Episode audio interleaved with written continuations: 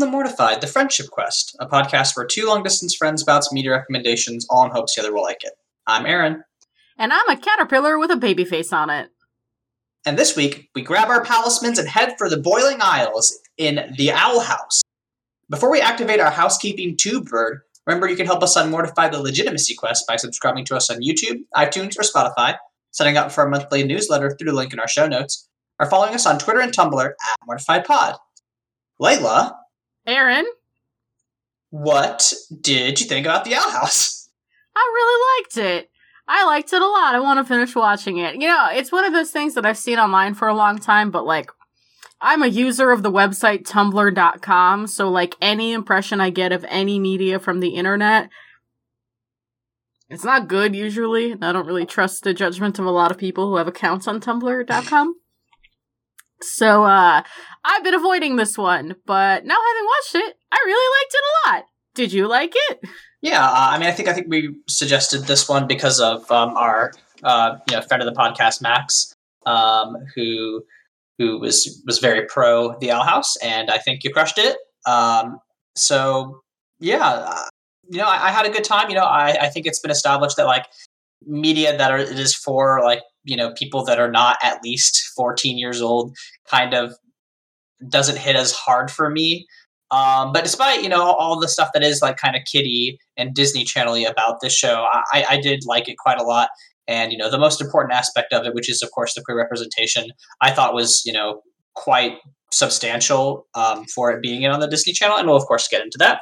Um, but yeah overall overall positive yeah, so this is uh, our first audience suggestion episode. Uh, so, you know, hit us up, mortifiedpod at gmail.com. We could take your suggestion. I'm not committing us to anything. Um, but uh, yeah, I think I've actually pinpointed why that is, like why I'm so. There's two reasons why I think I buy into kids' media more. Uh, one is I went to animation school. So, like, you know, Mm-hmm. I appreciate a lot about kids eh, television and kids writing from like a professional perspective. The other thing I figured out is that uh I was already 12 when my little brother was born. Therefore, I watched a lot of kids media growing up through my like teens and early 20s. Just that what that's what was on at our house. So, do I have the movie Cars memorized? Probably still. Um, but I just, you know, I remember watching like Thomas Tank Engine with him and he watched a lot of stuff that like, you know, came up after me. So I think I just have a higher tolerance for that kind of stuff. Um, and you aged like a normal adult. So you are uh, not the audience. Another thing that is, um, I mean, especially specifically with Disney Channel, is that my my little sister um, was like four or five years younger than me. So like when I was in like you know 14, 15, like peak shitty teen, uh, she was watching like a lot of kids media and like Disney Channel shows, like Hannah Montana specifically. I would just like mercilessly mock her for, um, and including like some of the the corny writing. Which, to be fair, Disney Channel in the mid two thousands had some fucking bad writing. But uh, yeah, I, I think a, a, lot of it is just some re- residual um, being a shitty teen, um, which you know I'm not proud of, but eh, it is what it is um god there was that quote that went around recently on animation twitter some exec from i think cartoon network. Um she said something about she she said girls age out of animation faster and want to watch those like multicam comedies. And i think every person who was raised as a woman that's like in my professional circles in animation was like what the fuck are you talking about? Because um no, we don't. uh, like every time girls liked something, it got canceled. Mm-hmm. Teen Titans, Young Justice, like you guys took it away from us and then stuck us on things like, you know, uh, I was gonna just say the Miley Cyrus show, Hannah Montana. What's the and, difference, like, right? oh yeah, Hannah Montana and iCarly and Victorious, which like, don't get me wrong, iCarly I had a great time with, but like, it was it is what was available to you, right? It was ma- it's a self fulfilling prophecy, right? Yeah, like you, nobody did a survey of teen girls and was like, "Do you all like this shit?" Because I think if they had, they they would have been like, "Oh, actually, this is what our core audience is." But that is, of course, not what happened. Yeah, because I mean, like you know, it's it's one of those things where it's like, well, we well, girls won't buy boy toys. It's like, have you considered making different toys for your franchise that you thought was for boys, but Is actually for girls. I guess is for everyone? Yeah. Like it- it's so counterintuitive to cancel shit like that because it's like you could make more money by broadening your audience. What are you doing?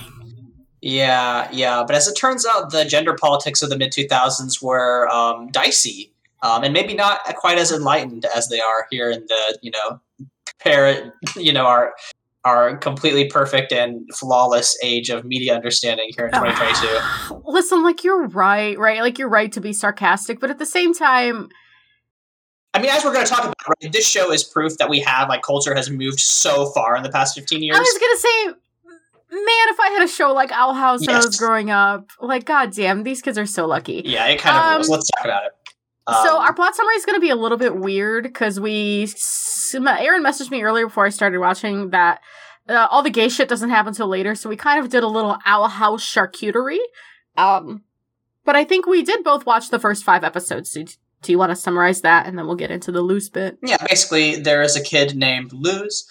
Um, I think she's a Dominican American, um, but she, I I would say she's like maybe 14, 15 years max, but like I would say between 13 and 15 years old. Um, she is having trouble at uh, school because she's a fucking weirdo.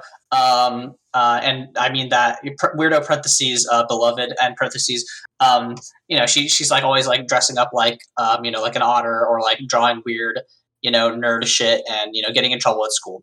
Uh, and her mom wants to send her off to a summer ca- camp or some sort of camp, basically to, like, you know, the camp is like what they show her the brochure and it's like think inside the box. Um, and it's like you know to make you a normal person. Um, and camp neurotypical. And, and um, basically you know instead of that is she you know she sees uh, this lady named Eda who is like um, basically a scavenger who goes back and forth through the um, human world and the demon realm, and she takes uh, human curiosities and sells them. Uh, Eda shows up, goes through a portal, um, and uh, Luz follows her and gets trapped in the demon realm. Um, but she actually loves it because the demon realm is, all, is full of all sorts of weird, uh, fucked up monsters and weird shit that she is just all about. So she, you know, has some hijinks with Eda, who is like this you know, 30, I mean, actually, no, she's probably like hundreds of years old, but I would say she's like a late 30s, um, like lesbian aunt sort of deal. Um, but like she meets her and, and she's a witch and she becomes her apprentice. Um, and, you know, the, the course of the show is like, you know, Luz kind of getting integrated into the society uh, in the Boiling Isles, which is the, the region of the demon realm where they live. Um, meets a couple friends who go to the local um, wizard school or witch school, I guess um, and you know starts to make friends uh, and enemies. Um, she helps. She also meets um, this this little demon dog sort of guy named King. That's like Eda's familiar. Um, and they just kind of have hijinks and adventures, right? We didn't get enough into the actual plot because, like, by, by the time we we skipped around to like one of the final episodes of the show, um, and there are all sorts of names and nouns getting thrown around. I was like, I don't know what the fuck's going on here. I don't know what the fucking like uh, draining ritual is or whatever. But I am here to to watch some some gay teens. Um, but like, so there's obviously an overarching plot. We didn't get into it. Basically, from our understanding, it's you know uh, a kid who, from the human world who wants to be a witch and, and makes a lot of friends uh, and has adventures along the way. And I And thought it she was finds great. her own way to be a witch. That's right. That's she doesn't cast spells with circles like the rest of these dweebs. She has little glyphs on a note card. She does the Fullmetal Alchemist thing. Yeah. Yeah, she rules. Um yeah, so we we skipped around a bit and and basically the plot we were following is this through line with Amity who not to bring up the show that shouldn't be named, but she is the Sasuke of the. Yeah. uh, this is what happens. This is what this is what Naruto should have been. so it's like uh Amity is a you know she's she's got a lot of pressure on her. We'll talk about her in detail in a second, but like you know she's she's kind of a bully and um, she meets Luz, and I was very surprised as to how quickly she develops a crush on Luz. Like it's very fast. Mm-hmm. Um, and then we follow kind of their storyline. We bounce around in it. Like we didn't get to see the major developments really, uh, but we checked in on them when Amity had a crush on Luz. It was very cute. We checked in on them when they went to prom together, or sorry, Grom together. It was very cute. The dance sequence was mwah, everything to me. Uh, and then we checked in on them in the fin- in the last couple episodes of season two, and the th- we'll talk about this again more in detail later in the episode. But the thing that blew me away is that I did hear the word romantic and girlfriend in the same sentence for about these queer teens. So, um, yeah, uh, that's that's that's kind of how we bounced around, and I think I will be going back and, and trying to watch both seasons. Yeah, definitely. Um, what do you think about Luz? You know, um, I, I think that it's pretty clear she's a pretty typical protagonist type. Um, her voice actor is Sarah Nicole Robles. Um, but yeah, I mean, what are your thoughts? I mean, I would commit a crime for her. Um, she's she's a Naruto, right? Yeah, she's an underdog. yeah, she's an anime protagonist. What do you want? Yeah, she's an underdog. She doesn't belong. She finds a place where she does belong. It comes at a personal cost. Friendship is her She power, etc. Et Friendship is her power. She, yeah, she's she's a little goofball. Uh, so there's something interesting about Luz that I, I was when I was reading up about the show is that she's named after one of the storyboard artists, Aw. which I actually noticed watching the credits because I was trying to figure out what studios animated this. Um, because I don't know if you remember, but um, there was a show with blue cats on Cartoon Network a while ago. I forget what it's called, but they had an episode with uh, an anime battle sequence, and that was specifically commissioned to Studio 4C, um, which is a, a pretty famous uh, Japanese anime studio. And I was wondering if like 4C came back to do another like a stint with American animation in this one, um, but they didn't. That's why I was watching the credits. Uh, did notice the storyboard artist's name, and she said, uh, I think I was reading in the wiki that the only uh, one of her conditions for allowing the main character to be named after her was uh, that Luz is Dominican American, um, which I really liked because it's not like they're not doing it for diversity points, certainly. Um, but it is just like kind of a thing that's like that's just what she is. Um, there's several instances in which she will speak Spanish. Um, you know, and she speaks Spanish with her mom in, in the few episodes that we've seen with her but it also in kind and- of informs her like the amount of pressure she feels from her family, right? Mhm. Right. That, that is a very specific, like, uh, immigrant um, American, like, pressure that, that we've talked about on the show. Um, like, that, that comes from being, you know, the, the child of somebody who um, is not a white person in America. um, so, yeah, like, you know, I think Luz is great. Um, I, you know, uh, a lot like a lot of my touchstones for children's media. I'm going to go to Kipo in the Age of Wonder Beasts. Uh, I think she is a Kipo type. You know, um, just like a cool, cool, happy-go-lucky kid. Um, big fan. Uh, love, love, love Luz. Um, but uh, let's talk about her mentor, uh, Eda Clawthorne. Um, I'm just learning that's her last name. Um, but um, I, you and I both had the same reaction as soon as we heard Eda's voice, which was to go look up the voice actor. Um, this voice actor is Wendy Malick, who you probably know from a lot of shows. For me, my first intro- um, thing was like, oh, this is Beatrice Horseman from BoJack Horseman. Weird. Uh, but the actual touchstone is fucking Chicha from The Emperor's New Groove, uh, um, Pacha's wife. The, um, so like, yeah, I, and then I think you had a couple other points, uh, a couple other huge roles that she had. Uh, it wasn't her actually. It was I think I think Amity is Katara from Avatar: The Last Airbender. Yes, that's what I'm thinking of. Yeah, um, yeah, great, great voice acting talent in this. Um, yeah, Oh, a- and Amity is also Yuffie from Kingdom Hearts two and three. because the screenshot you have says Kingdom Hearts three Re Mind DLC only. well, that's well. She's she's she has separate listings for it's two, Yes, three. It's all of them. So it's yeah, because she appears in the other two. I forgot, but like I just was like, why is she only in Kingdom Hearts three Re Mind DLC? Anyway, how, what do you think about Eda? I mean, I want to be her. You know what I mean? Like, yeah, yeah, I mean that's the thing. life goals. Okay, so she has one of the best. So the art direction in the show is really good. Uh, there's a lot of really great details. Her mugs. everything to me. She has one that says like number one bad girl, which I really liked, and then she has another one that says 30 and flirty. Someone made a replica of that mug on Etsy, and I did save it. I'm turning 29 this year, but I'm turning 30 next year. I want that fucking mug. Listen, we'll we'll make sure. I will I will send a personal missive to that creator to, to beg them to keep it in, in stock uh, for 2023. Um, but yeah, like I think I think right we're at the age where it's like you know we it's harder for us to identify with kid protagonists. We're much more moving into the roles of like that they're kind of mentors or supporting characters or parents, etc. Um, and Eda's like you know like like when I said it, like she has like big lesbian aunt energy. She's just like, oh, I don't really want kids. I'm kind of like you know, I'm like a criminal. I'm like a hugely wanted criminal. My life's a mess. You know, I have all this like unresolved family trauma that I'm still working through. Um, there's a whole plot line where you know, spoilers. Um, you know, she has to deal with her sister who like gave her a curse that turns her into an owl, like an owl bear, basically.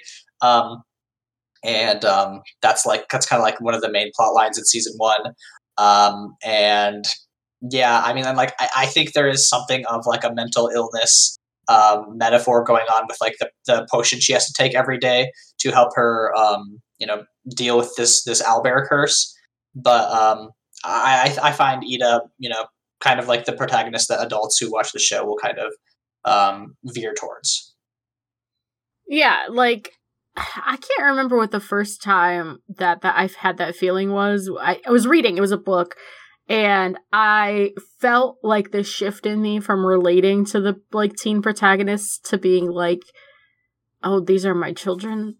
And I must, you know, like it's that, it's that, it's not, I wouldn't call it like a, like a maternal or paternal instinct, but it, it is that kind of like. It is a protective feeling. instinct of some sort, yeah. Yeah, yeah, yeah, yeah, yeah, yeah, yeah, yeah yeah uh exactly and it's it's it's very much this where i'm like you know again i spend a lot of time on tumblr.com i don't i wouldn't say i'm invested in like these teen queers in any way but it is you do want to see them succeed yeah. right yeah um so that's a different kind of investment that i feel you know as i'm getting to my 30 and flirty phase um that's how I'm feeling.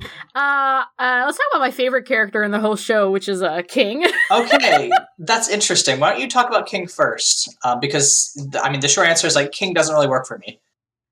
Uh, I think he's a moron, and I love him. um, he's Mushu, right? Like he's he's like, oh, I'm a big, bad, yeah. strong Titan, and he's actually a lapdog. Yeah. Um, I love that. Um, I think I in the Wikipedia they describe him as a little guy who wants to be a big guy, which is really good. Yeah, voiced by Alex Hirsch of uh Gravity Falls, yeah. Gravity Falls fame, yeah. And and a very wonderful Twitter thread on fighting with Disney standards practices. mm-hmm. Thank you for that, Alex Alex Hirsch. Um, yeah, I mean, like uh, the thing about King is that he does kind of t- lean into like the comic relief, um, like kids character uh, type, which is why he doesn't really work for me. Like his whole thing is like, ah, I'm the king of demons, or oh, I'm so big, cower before me. Um, and like you know, he, there's a whole big subplot in one episode where he's trying to like take over um, one of the playgrounds, like the slide on top of the playground. He wants to be on top of that, and like he speaks like he's like a conquering emperor. Um, and he, he like you know tries to like push another five year old off the off the the slide, and like that's all well and good but like eh, I, that kind of humor just doesn't hit for me. Yeah, that's fair. He is a kid though, you know, like yes. Uh, there's a bit I caught at the end where like uh, uh season two, the two part finale, where they there's like a hint dropped that it was I don't know if it was explicit in the other episodes we didn't watch, but it felt like a hint from what we saw. Uh, that it was his dad that locked away the collector and he wouldn't let the collector play with him. And I'm like, this is just this is just literally a little guy. Mm-hmm. Um, I do love that he tries to be really tough, and then Luz will pick him up, and she's like, "Who's my little guy? Mm-hmm. Who's my little?" it takes him like two episodes, and he's like, "It's me. I know. Yeah, know it's me. It's okay. it's really good." Um, let's see. There's um, so Luz makes some friends who are from the local witch school, uh, Willow and Gus. Um, you know, do you have any big thoughts on them? I like them a lot. Uh, Gus is, I mean, Willow's cool because because you meet her and she's like, ah, I'm failing all my classes, and my parents made me. Uh, was it the Abomination track? Yeah, right? she had to be the Abomination major. Uh, but she's really good at plant magic, and so she was failing because she wasn't doing the thing she was good at. Right? I thought that was nice. Uh, and then Gus is just a theater kid. Um, yeah, I mean, kind of right. His whole, his, I feel like he's, you know, he, he's like a big nerd. His whole deal is illusion magic. Um, he is just kind of like a fun sidekick, but he's also he's also a weeb, right? Yeah, he's he was president of the Human Appreciation. Yeah, like he's a weeb for humans. Um, and I think that's very funny. Um, I, I, there's also like a couple instances where he's just like kind of like, you know, I know I'm a sidekick. Like there's some times where people just be like, you know, only this thing that Gus just did. Uh, only a big fucking nerd would do that. Uh, sorry, big fucking nerd. He's like, no, I know what I'm about, which is a very good. I think that any time you as a showrunner have an opportunity to teach your nerd ass character what a high five is, and it's contextually appropriate, I think that's uh, a crowning scene. Uh, they taught Gus how to high five, and my boy Kageyama in in Haikyuu, Haikyuu, he yeah. got taught how to high five. I think that is like one of the best things you could do in television. So I'm glad Gus got to have that moment. yes, um, very very fun. Um, now Uh huh. the most important part. Uh, Yeah, yeah. How do you feel about uh, Amity? What's her last name? Amity Blight. I mean, I love her. I think she's great. Yeah, I mean, like she she's set up originally as like the mean like character. Like we we're introduced to her like basically just like shitting on Willow for not having good abomination magic. Um, and you know, as as that particular progresses, um, Amity, you know, and Luz start developing a closer relationship. When Luz r- realizes that uh, Amity both like reads to kids at the library, um, and also has like a, a whole like is a big fan of the same like Azura witch young adult uh, series of novels, um, which is very fun. Um, like that's I think that's a very specific pull for the kinds of people who made this show. It's like, oh yeah, this is how you would meet a potential partner uh, is by being in the same fandom. But um, you know, um, what, Uh, what was that reaction for? That no, that stung me personally. oh well, the yeah. Sorry. No, not no. Listen, let's no. Okay, let me clarify. That was a uh, when you say the types of people that would enjoy this. That's I got lumped in. Um, oops. but uh no no it's funny because i was watching um i was watching fire island last night which is this um gay it is pride and prejudice but everyone is gay and shirtless um and i'm not exaggerating the pride and prejudice it is a direct adaptation of pride and prejudice and a very competent one at that but I was sitting there watching it, and it's another one of those where the love interest is like also a dweeb and also mean. And I'm like, hmm, this is very interesting to watch these two things back to back because the approach in Fire Island was raw, fiery indignation because it's Pride and Prejudice, right? And that's how you get your man. And I was sitting there last night, I'm like, see, now I gotta be more, more indignant. Um, and then I'll attract a mean hottie. And I'm watching Owl House this morning, and I'm like, I don't know, maybe the, maybe I keep continue being an anime protagonist. Who the fuck's to say? It's very confusing, you know. Um, to to have these two um, non-fictional instruction manuals in front of me and give me conflicting messages. Yeah, no, I think you should probably do both. Uh, I think it's the Yeah. best. uh, just alternate every other time you, you see a potential partner. Um, but yeah, uh, you know, Amity, you know, I, you know, I, we all my my love of mean women has been established. I think Amity is, is doing a great job being a mean, but she's also got a heart of gold, um, which it makes her slightly less mean, which is you know, of course, the purpose. And I think um, it seems like what, what were you going to say? I was gonna throw in that I love her siblings too. she has a bunch of gay siblings who are um one one of them at least in the episodes we're watching is explicit or heavily implied to be gay when she calls Luz a cutie um which i was like oh they're just doing that and they didn't censor it which is incredible firstly um and, and secondly like you know they're, they're just like weird, cool, mean teens that like harass people in the library and like love to traumatize their younger sibling, which like you know that sucks, but like that's also what having a sibling is like. Um, they try to blow up a factory at the end of season two, which I thought was kind of ruled. That's that's very good. Um, but yeah, like I think they do a great job of building sympathy for Amity in that library scene where we first meet her her siblings because like the the all the books come to life, um, and when they find Amity's diary, it starts like reading out all of her insecurities and like thoughts and, and feelings. Uh, a lot of them relate to Luz, and like she's like, "Oh, I don't understand how I'm, why I'm feeling this way about this weird girl." You know, this this new this new human. Um, I I can't figure out you know what to think of her.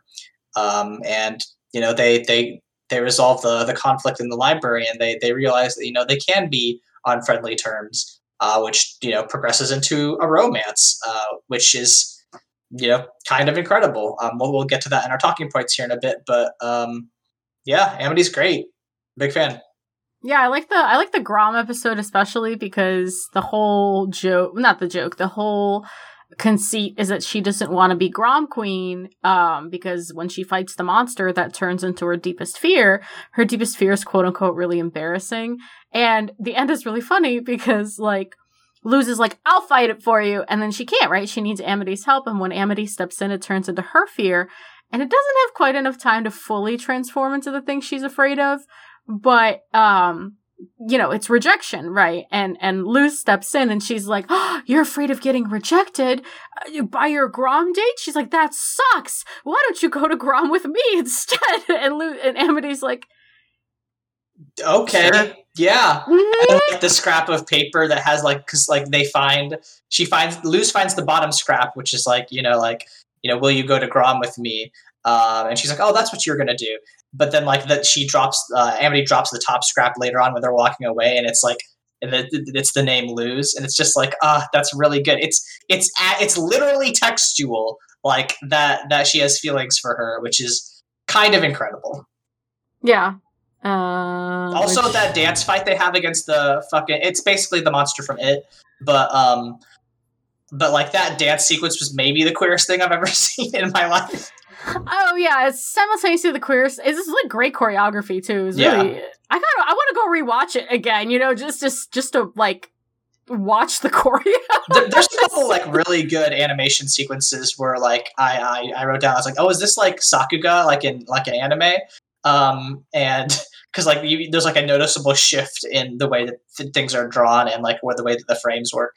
Uh, specifically, I'm thinking about the fight between Eda and her her sister, um, where like Eda starts summoning. Um, we, we, didn't mention this character, uh, but Hooty, who is her basically her doorbell, uh, but is basically an owl tube um, that's really annoying and horrible, and and everyone hates him. Everybody hates him. It's really good. It's a really good bit.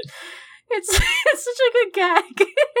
He's I think one of my favorite Hooty moments is uh, during the the episode where uh, Eda gets turned into her cursed monster owlbear self, and you just hear him yelling from downstairs, "Ow! I'm on the floor!" it's really good. He's so funny. I just God, all the like all the non-human characters in this are so fun. They're so good. Yeah, I mean, like we're, we're hinting at it, but like basically, this this show is very clearly influenced by one people who like anime, um, and like that that bleeds into their their creature and character design, which I think is stunning.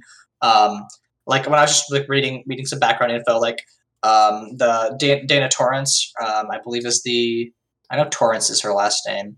Yeah, um, Dana. Dana Terrace talked about how like Pokemon was a huge influence on on this show. Also, the paintings of Hieronymus Bosch, uh, which is incredible. Um, so that's why you get both like the weird monsters, but also like the horrible, like mutilated, like weird uh, motifs in in their design. Yeah, I mean, like we've talked about this before, right? But like, kids horror doesn't happen very often anymore um, especially not when like Disney owns everything. We used to have like Courage the Cowardly Dog, and you know there were some Scooby Doo episodes that were pretty spooky, but like there were moments where I, think you noted it where it was like, damn, those statues' eyes are bleeding. yeah, there's a whole sequence in I think it's the 16th uh, episode of, of um, no, it's not. It, it's one of the season. I think it's the season two, episode five. Basically, this is where um, Gus has to go on like a quest to find these runes or they're power crystals basically, um, and they they show up and they uh, like yeah, there's just like there's like an illusionist statue statuary where like in order to scare off the the bad guys, all the statues like turn and like literally like red fluid is like weeping out of their eyes, um, and like it, it is like pretty gr- like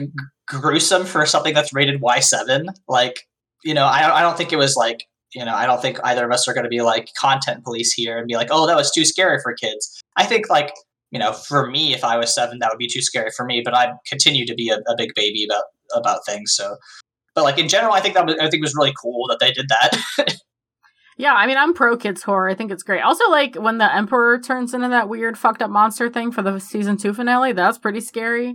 Right, I think the collector's pretty unnerving. Um, uh, in in the second episode, there is a puppeteer monster that like it's basically just like a big blob, but also like has a bunch of like like replicated like human or not human, but like you know elf people, whatever the fuck they are. Um, mm, yeah. like weird puppet things, kind of like hanging limp off of its tentacles. Um, another one that I don't know if you got to was the Bat Queen, which is basically just a huge head with wings um, and like claw feet. But like it looks like a scene out of a Japanese horror movie when the Bat Queen enters the owl house because it's just her huge head poking through, and she's just like, "I'm here to pick up my kids," and I was like, "Holy shit!" Damn. Uh, no, I did not get to. The, I'll see if I, I will get to the screenshot, but it's incredible. God damn. Yeah. No, the creature design is incredible. It's it's so like it's interesting to watch this because when you go to when you go to animation school uh if you draw anything remotely close to anime or take any inspiration from anime like it, the professors will eat you alive. They hate anime for some reason. They're just like Ew. western animation traditionalists. But if you talk to anybody who actually has a career in animation like one of the greatest animated, uh, one of the greatest, most successful recent animated series that came out of the West is Avatar: The Last Airbender. It is very inspired by anime, right? Like a lot of these things that have anime influence succeed because anime is a very interesting and very efficient way of like storytelling. Not that it's a genre, but there are certain, you know, just cultural storytelling trends. So it's uh yeah, it ruled. I uh, also there's just some gags that are really funny. So like the puppet master episode is is fun because one of the things Eda tells Luz before sending her out on the town is don't trust men with sandals. And you look at the wizard puppet that was like the front for the puppet master, and he was wearing sandals, and I was like, Luz, no. Um, there was another really funny uh, gag in that episode, which was, um, God, what happened? Uh, the um, like angsty like heartthrob interest, love interest guy puppet um, does a fucking Metal Gear Solid bit where he's like, "Lady Luz, do you think love can bloom on the battlefield?" And like, no, no, the target audience for this is not going to understand that joke. Like, I don't know about you, Layla, but I've never played Metal Gear Solid in my life, but I just know that because it's a meme. Um, and like I think that's just it's just so fun that they're just like throwing their shit in there because like if you've got to the point where you are making fucking you know a show that where you have a lot of creative control that's backed by goddamn Disney, you might as well go whole hog. Yeah, go go whole Kojima. Um, I love that. I thought I caught that too. I thought that was really funny. really good. Um, I also like the um, when Luz was practicing for the Grom. Um, one of her fears was uh, men who wanted to debate online. yeah, she defeats them by being like, "You're not coming at this conversation from a place of intellectual honesty, and so I'm just going to block you." it was really good, and like the avatar was like a guy with a fedora that said "milady." Uh, really funny, really good. Christ alive. I think overall, just like having a show, and like they give you kind of the central message of the show pretty early on, but I think having a show whose central message is just like you have to figure out, uh, uh, you have to choose yourself and like choose how you want to do things. I think it's pretty rad. Mm-hmm. It, it's very good. Um, all right, let's talk about the main thing, which is like they let they let Giz- Disney do the gay thing. This is this is the the first gay kiss in Disney. Or what is the thing? What is the meme? That's like the first gay Marvel character, or like Disney's first gay Star Wars character, like that thing that oh, yeah. every year. It's, It's every year. It's so LeFou was the first gay character. There was a first gay character in Star Wars. There was a couple other ones. there was Um, Marvel within um, Infinity Oh, War. Avengers Part. Endgame. Yeah. Where, There was a gay. The the director cameo was the gay character. Mhm. Um, yeah, Disney's had like 16 first gay characters, and so as a r- trend, I won't call it a rule, as a trend, the television arm, so TVA, television animation, television arm of both Disney and DreamWorks tend to be a little more progressive than the feature film arm. Um, it might be because they're working with a lower budget. Maybe there's a lower, uh, you know, they're not going for mass universal appeal on the Yes, yeah, television like side. so 100%, much. right? Yeah, but like you know, She-Ra, yeah. that was lesbians. Mhm. Um, But that was Disney, House. right? no, that's DreamWorks. DreamWorks, yeah. But that's what I'm saying, right? Like the, the that was DreamWorks television animation. That wasn't Mhm. DreamWorks feature. Um, and like the whole fright with Disney when they bought Blue Sky was they're gonna kill Nimona, Which Um, they did. which they did, but it's coming back, baby. Um, Fingers crossed. no, like it is. I just, I don't know. I don't trust Disney as far as I can fucking throw their their building. It's a it's an it's a Netflix exclusive. It's oh, not Disney. okay, it's not Disney. Oh, there we go. That's right. There we go. I think. Well, I have to double check, but uh, uh, I don't know what the. I haven't really been following the way that property's been getting passed around in like licensure, but um, it's. I believe it's coming to Netflix, and I believe. I don't think Dis- Disney has anything to do with it. I think it's Yeah. the folks from Blue Sky who are working on it. Mhm. Um, but uh, you know, now you have um Alex Hirsch really fucking sledgehammered some walls so that Owl House could bust through. You know, Mhm. Yeah, and I mean, like I, you were bringing this up before the episode, but like you know, Disney, you know, like this is they're not the first people to be like, hey, here's a here's a queer character with an explicitly queer relationship in in you know children's animation, right? You know, like I think probably the earliest episode I can like property I can think of is Korra and Asami in Legend of Korra. Um, I'm sh- I'm sure there's probably earlier stuff, but that's for me was one of the earliest that I can that I can recall. Um, but like that's that's Nickelodeon. Like that's that's stuff that's like way you know that was uh, 2014 I want to say. and then uh, i- i- we talked about Kipo. You brought up Kipo a little bit earlier. Yeah, Kipo Um, with um, Benson, um, and- Benson. and his explicit queer relationship. Um, but yeah, you know, it is something, right, to see this and be like, oh, you know, they they didn't fully censor this. You know, they they had her, you know, show that she was a queer person who was interested in, in, in receiving romantic attention from from women. Um, you know, very early on, and that progressed to the point where you know eh, that is also reciprocated, right? Um, you know, it's one thing to be to be like, oh, I'm gay, I'm a gay character, and then never have them have a relationship. It's another thing for a, a lead character to be in a relationship with with another like pretty prominent character and have them have a kiss on screen, which you know happens in season two. Yeah, it happens a couple of times. There's kiss on cheek, there's kiss on mouth. It's like it was bonkers because like the the sense that really stood out to me was um they were preparing for the final like draining defense for the draining spell or whatever happens. I'll find out. I'm gonna watch the show. Uh, but uh Eda was talking to Luz and she was like, Well, what I'm doing isn't as exciting as a romantic rescue for your girlfriend. And I like short circuited in that moment. I was like, whoa, hold up. We just said the words romantic and like it's in the script. Mm-hmm.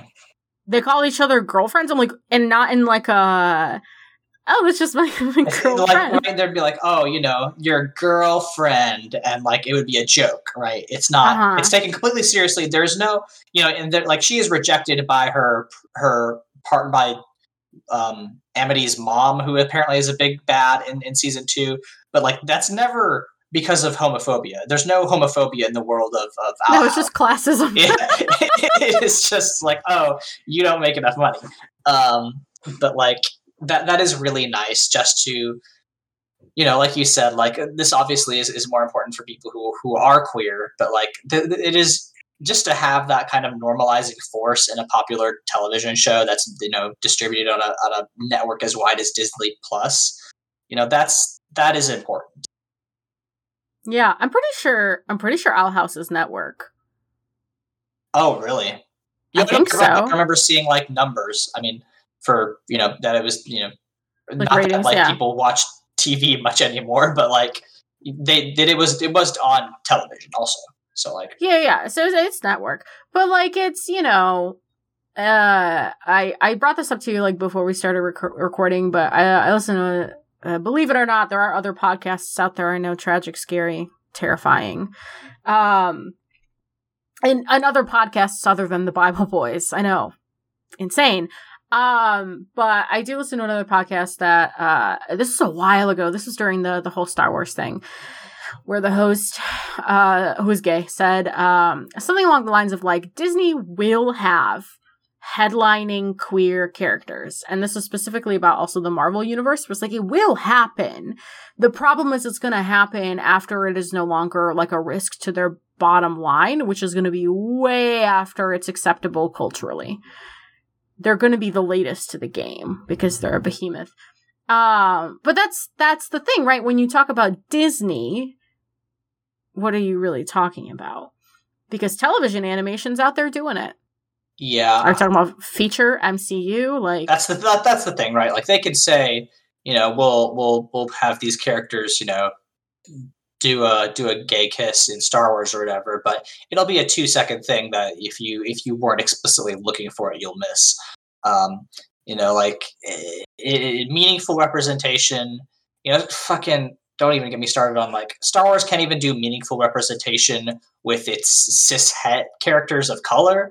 Like I justice for rose tico Justice for Justice! Tico, one hundred percent. Even justice for fucking John Boyega. Um, oh such who- justice for john Boyega. you know, I wouldn't blame him if he never touched a fantasy property again. um, but like, yeah, it's you know, we are we are constantly in the process of trying to become Disney executives. You know, if if they want us out there in Burbank, we'll happily move. Um, but like they do, you know, I think we're not saying anything new. We're not reinventing the wheel. These criticisms we've had are criticisms people have had of, of the Disney, you know, media corporation for years and years now, which is that they don't, you know, they are, they are so cautious and they are so preserving, you know, protective of their of their bottom line that they are not willing to lose, you know. Uh, uh, I don't even know that a million people would stop, quote unquote, you know, consuming Disney media. It is so hard to not consume Disney media. one million moms would sure try Oh, I'm sure they would fucking try. Um, and they completely fail because then they would just be left with weird YouTube videos to watch, which are just a bunch of perverts dressed up like Disney characters, anyways. So, you know, who's really winning that battle? Um, but like, it, it is it is embarrassing to see a company of that scale and power be like, oh, we can't put we can't make a you know an actual queer couple on on the big screen because you know we're in fucking season four of Marvel now, or phase five of the MCU or whatever, and the only movie anybody's gonna go see is fucking Wakanda Forever. So like, is it only five yeah, I believe that they just announced uh, phase five. yeah wakanda forever is genuinely the only shit i care about and i already cried at the trailer so like Yeah, like I'm gonna watch. won't be a dry eye in that theater I was thinking about this. I'm gonna go and watch the new Captain America one. I'm gonna be like, oh, I don't know who the fuck any of these people are. Um, and that's the problem with uh, these kind of um, big phased uh, media universes. Uh, and and the only people the only reason people are going to go to wakanda forever and cry because of Chadwick because Boseman, of yeah. Chadwick Boseman. It's not even your. It's not even you know like like Black Panther is a very compelling story, but like people's attachment was to that world because of Chadwick Boseman yeah, because in he was, large part. he was incredible. Yeah, like, uh, God rest his soul. Um, where where were we? Basically, you know, like we're I, we're both very happy and glad that the Owl House got this far. Um, and we still also just want to acknowledge it's not nearly far enough. Um, you know, I think you know as as a part as a as an I wouldn't consider myself a part of the gay agenda, but I would consider myself like your your you know ambassador to homosexuality. Um, I'm I'm I'm your cishet consultant, um, to to all my my queer Illuminati friends. Um, and you know, I, I, would say that you know we we do need to kind of ramp up our production of of, of you know taking over the media um, and indoctrinating children. I mean, this is a great step, but we really need to start moving into to bigger bigger audiences if we really want to turn everybody gay by 2023. Yeah, you're you're totally right. Uh, I I. I the gay agenda will be fulfilled when shit like this isn't a big deal anymore. Exactly. Right you that's know. that's all I want. I wanted to stop being a big deal. I I, I had this kind of meltdown a couple of weeks ago. Say, and your essay you recently wrote, right? I did. It was the focus of an essay I recently wrote, which is like, damn, am I tired of the government and the corporations telling me what I can and cannot be and should and shouldn't be. Like, it's so it like it shouldn't be a big deal to these people. And you know for all the the parents screaming about how like the kids are too young they need to be older to make that decision. The only reason we're older when we made those decisions was because the aids crisis took away a lot of our elders. We had no one to look up to. We were set back a bunch.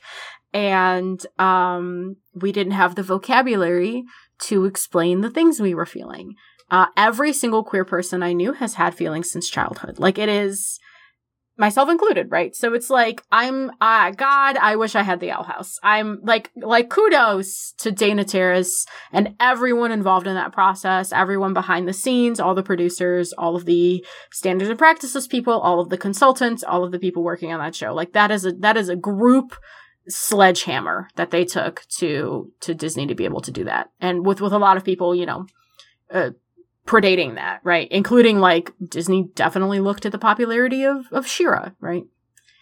So it's yeah, good for them. I'm really I, I'm really excited. That it was a really dope watch to just be like, wow, they're they're saying it out loud with words.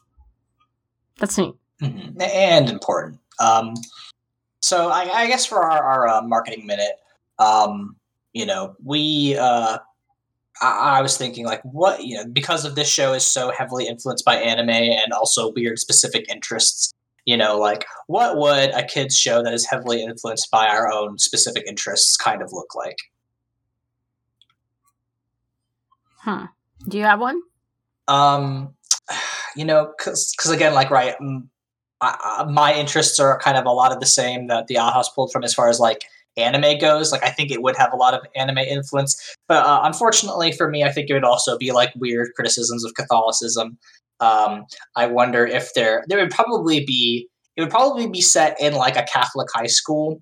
Um, and it would just be like a bunch of um, you know weird people trying to navigate their their place between um, you know coming to terms with a religion that is fundamentally conservative and um, you know um, in all the ways that that is bad uh, but also having deep devotion to to the principles and aesthetics and you know community around that. Um, but also maybe there would be like there would also be child soldiers probably. Mm-hmm. mm-hmm. Yeah, that sounds on brand for you. Mm-hmm. Um, I think God, children show. See, the problem is like every every idea I have is has already kind of you know, I don't have an original thought bouncing around in this head because on one hand, the owl house exists. We got that. The other half, you know what? Maybe I, I would want to take another smack at like a Voltron type because Mama loves big mechs. I love a, I love a big robot. I love teamwork and friendship. And like we do have a recent Voltron series, but I stopped watching it. Uh, so I'd like I'd like another swing at something like that. I think. Um, and if we're talking about like niche anime inspirations for it, um, I mean, listen, someone's got to punch God. Is the thing. Uh, is that the name of the show? Someone's got to punch. Someone's got to punch God. Uh, so it would be like a, it would be something like that inspired by like Dot Hack and Fullmetal Alchemist. So like a real, you got to punch the God in the game, and if you die in the game, you die in real life kind of thing. But with mechs and friendship. Yeah, definitely. Um, if you want to mm-hmm. pitch your own uh, kids show that's heavily influenced by our specific tastes, you can call us at 775-573-8882, or of course, uh, email us at mortifiedpod at gmail.com. Um, love to hear what uh, weird stuff that you've got cooking on up in your good old listener brain. Yep, and we very rarely uh, uh, divulge our future schedule, mostly because we don't usually have a future schedule uh, more than a couple episodes out. But we find ourselves in the rare position of actually having the rest of the year booked out. Um, that being said, we do have a slot in November um, that is open for that we haven't thought of anything for. And our next episode is also another listener suggestion. Um, we're watching The Big O uh, so if you have anything for us, uh, shoot us a line, send leave us a voicemail, um, or an iTunes review. Those are always great too. Mm-hmm. Or just tell your friends. It's really important. The most important way for us to grow is for you to be like, "Hey, uh, I listen to a weird, independent, very small podcast, but with your help, it could be bigger." It could be a weird, independent, mid-sized podcast. That's all we're looking for. Um, when we are not trying to grow our small independent podcast into uh, arm of the Disney media empire, um, where can people find us on the internet? You can find me at L-E-Y-L-S-E-S on Twitter, Tumblr, and Instagram. Um, not really up to much right now, but um, as I retweeted something earlier, um, I go on Twitter to talk to myself, and if you're there to read it, that's on you. So come hang.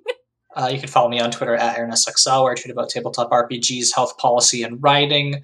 Um, I guess probably this week I will post my story that I got published in Broken Plate about uh, Thomas Jackson getting his arm ripped off by an angel. Um, that'll be at aavoid.com. Um, I do another podcast with our good friends uh, on at the Bible Boys. Uh, on Twitter. Um, we last week did an episode where we played through the Adventurer's Guide to the Bible. Um, it's a 5e supplement, but this week we're talking about The Good Place, uh, which will be very fun. I can't wait to talk about the the philosophical and theological influences in that show. Um, and yeah, that's that's all my good stuff. Um, our, our theme song is Obsolete by Keshko from the album Filmmakers Reference Kit Volume 2. You can find more of their music at keshko.bandcamp.com.